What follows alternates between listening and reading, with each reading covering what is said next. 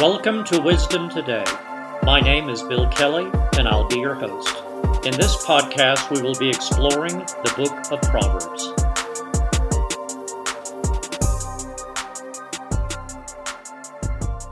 Father God, I thank you for everyone listening to this podcast today. Lord, I pray that you would reveal to everyone listening how much you truly love each and every one of them. I ask this in Jesus' name. Amen. This is Proverb 1, beginning in verse 1. The Proverbs of Solomon, the son of David, king of Israel. To know wisdom and instruction, to perceive the words of understanding, to receive the instruction of wisdom, justice, judgment, and equity. To give prudence to the simple, to the young man knowledge and discretion. A wise man will hear and increase learning and a man of understanding will attain wise counsel. To understand a proverb and an enigma, the words of the wise and their riddles. The fear of the Lord is the beginning of knowledge, but fools despise wisdom and instruction. My son, hear the instruction of your father, and do not forsake the law of your mother, for they will be a graceful ornament on your head and chains about your neck. My son, if sinners entice you, do not consent. If they say, Come with us, let us lie in wait to shed blood. Let us lurk secretly for the innocent without cause. Let us swallow them alive like Sheol, and whole like those who go down to the pit. We shall find all kinds of precious possessions. We shall fill our houses with spoil. Cast in your lot among us. Let us all have one purse. My son, do not walk in the way with them. Keep your foot from their path.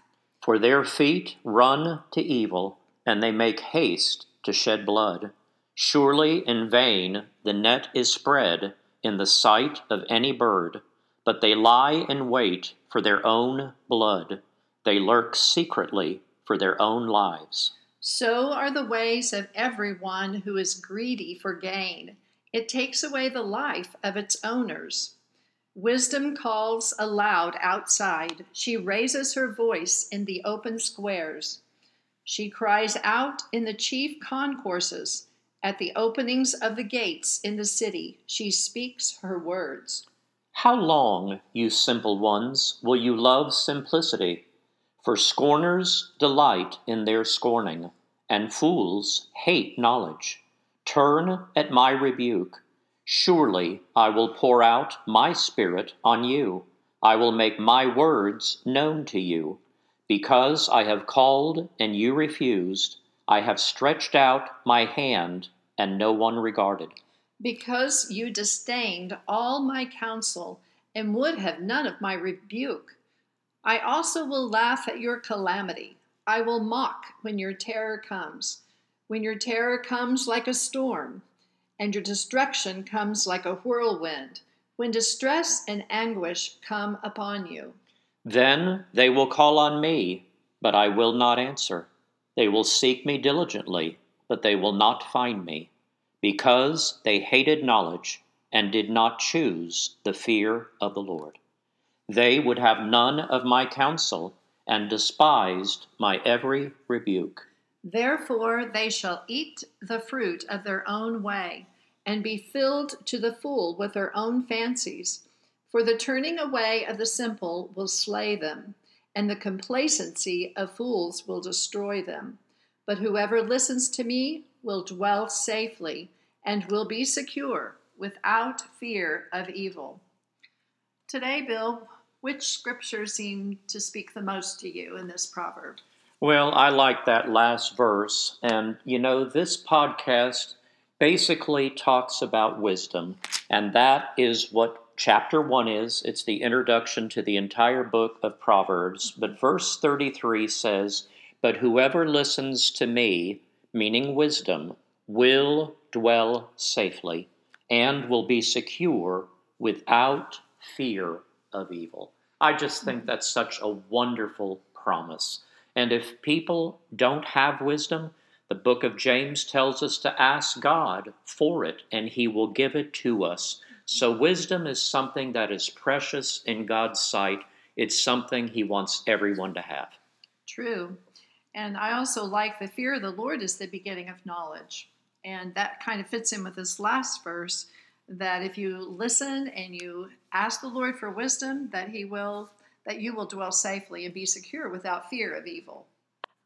This is a special broadcast today, the first day of 2024. And I would just like to say a happy new year to everyone, wishing you the best this year and a, and a year filled with God's peace, His love, the security of knowing Him. And Bill, what would you have to say about going forward into 2024? Well, you know, what I want to do is not look at myself, but think about the listening audience. First of all, I'd like to thank everyone who has been with me over this journey the last two years. Um, I'm starting, this is actually my 22nd month, so um, we're going strong. I feel the Lord is continuing to lead me and guide me in this podcast. And what I'd like to do is say five blessings over people today and my desire for everyone listening. The first one is all people receive Jesus as their Lord and Savior. And the verse that goes with that is 2 Peter 3 9, and it says, The Lord is not slack concerning his promise, as some count slackness but is long suffering toward us, not willing that any should perish, but that all should come to repentance. Everyone includes everyone listening today. God wants each person to come to the knowledge of Jesus and invite him into their heart. Any thoughts on that, hon? Well, I feel the Lord has given me two words. I was going to say this later, but it fits in right here. He's given me two words for this year for 2024, and they are be ready. Be ready. And that's one thing when he said, you know, he wishes that all would uh, know God. If you look in Matthew 24 42 through 44, it says, Watch therefore, for you do not know what hour your Lord is coming. But know this that if the master of the house had known what hour the thief would come, he would have watched and not allowed his house to be broken into. Therefore, you also be ready, for the Son of Man is coming at an hour you do not expect. And that, I, I just asked the Lord the other day, I said, What would you, because we were talking about what we were going to talk about on this uh, first day of the year. And I said, Lord, what what would you say for 2024? And I just those two words popped into my spirit. Be ready. Wow, that's so good. And you know, we we don't know when he's going to come, and people talk about him returning any day. You know, the world's a mess. A lot of things going on. You know, the war and you know Israel and what's going on in uh, in the Ukraine, but we should be thankful in America because we're still at peace. But what I'd like to do is go over my second one, and this is so vitally important that all people listening to this podcast have a desire to have an intimate relationship with God and also his son Jesus. And we'll go to Gospel of John, chapter 17, verse 3. Now, we all know chapter 3 of John that we, we have to be born again. And if we are born again, we have eternal life.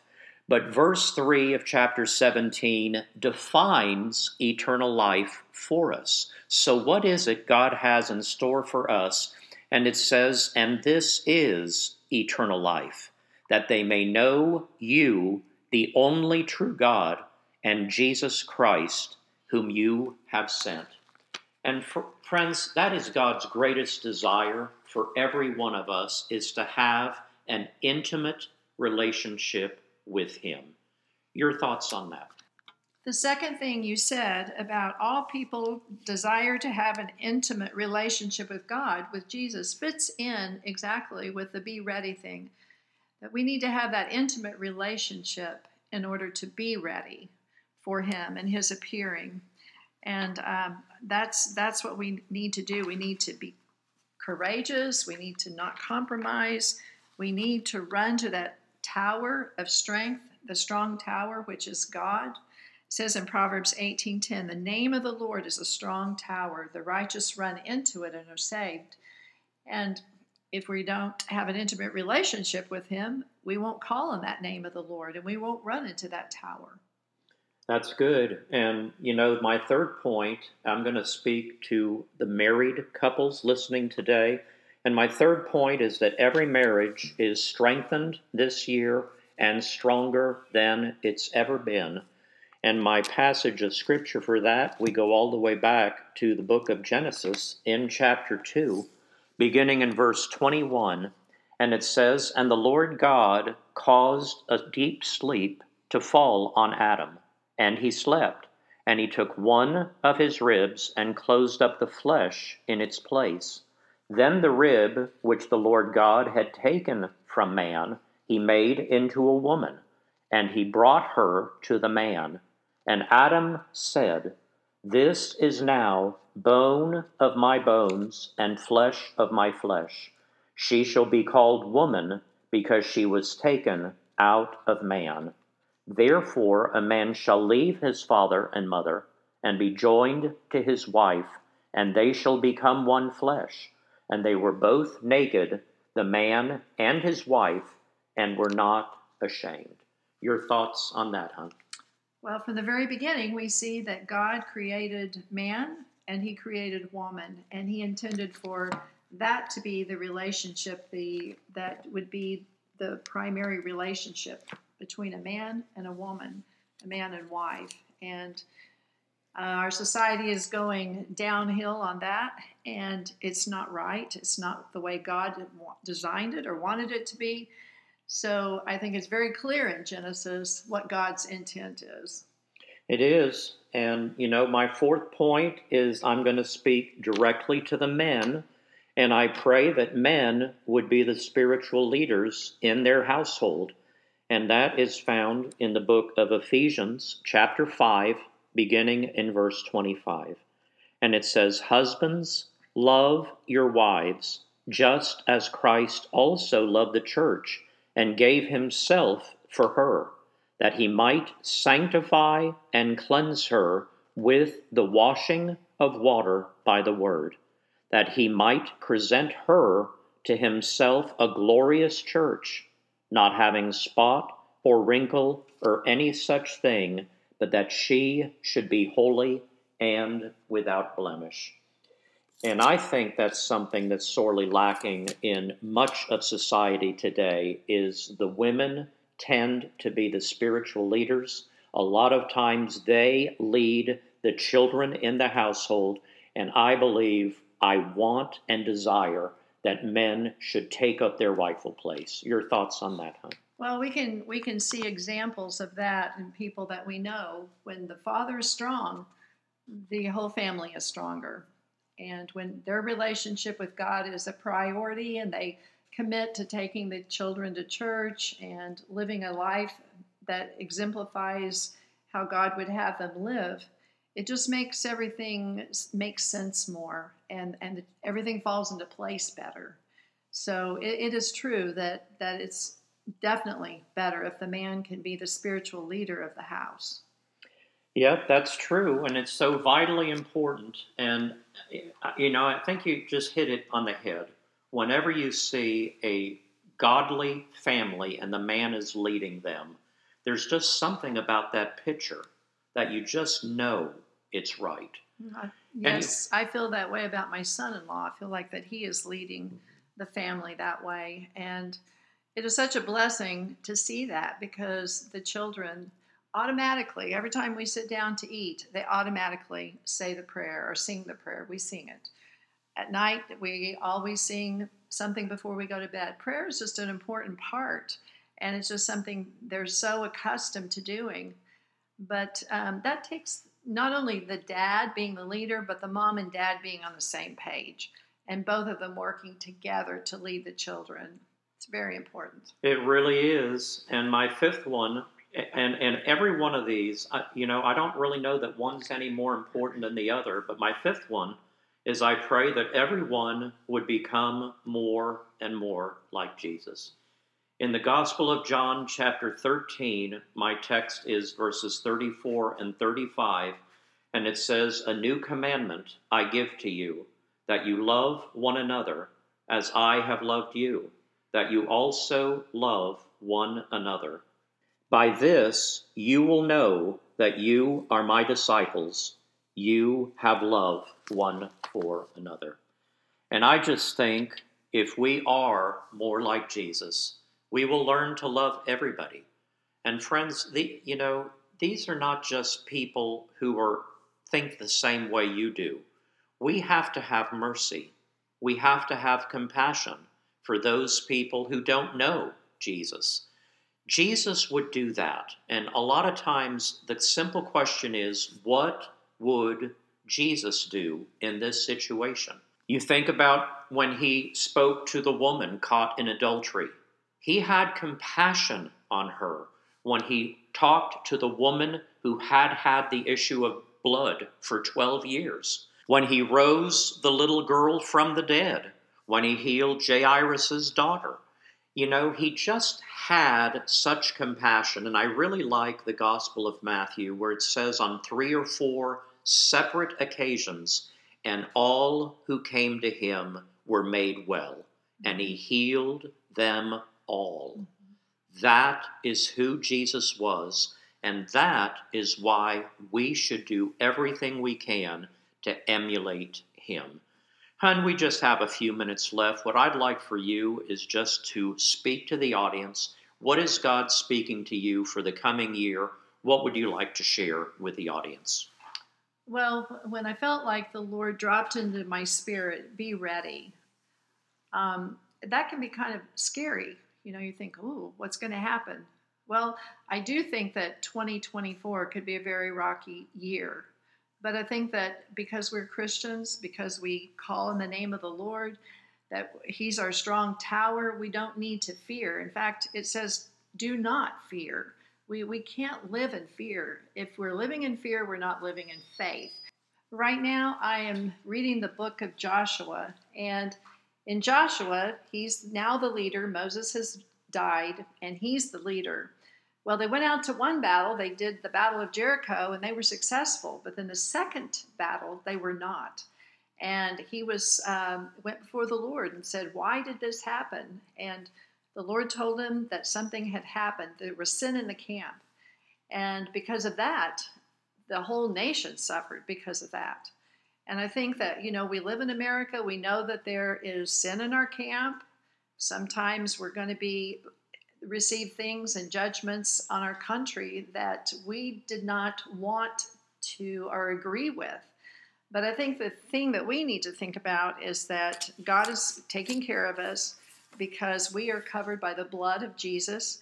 And we need to be confident. We need to be courageous. We need to be bold. We need to not compromise. Maybe think of the three C's confident, courageous, and don't compromise. Because um, to be complicit, that's another C.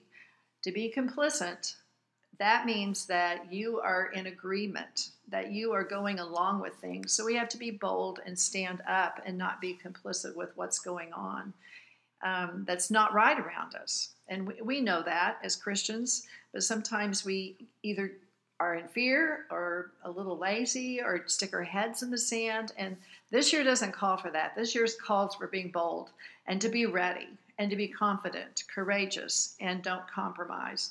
So I, I would like to say to anyone out there that if you are not in the fold yet, I would like to invite you to come in to be a part of this, to have that strong tower to run to. And I would just say for you to say a simple prayer Dear Lord, I want to thank you, God, for sending Jesus to earth. And thank you that he died on the cross for me. If I'd been the only one, he would have died for me. Thank you, Lord, for, for his salvation. And I come to you, ask forgiveness of my sins, and I ask that you help me from this day forward to live for you. In Jesus' name, amen. Wow, that's so good, Hen. And, uh, you know, if there's anyone that said that prayer, I'd like to welcome you into the family of God.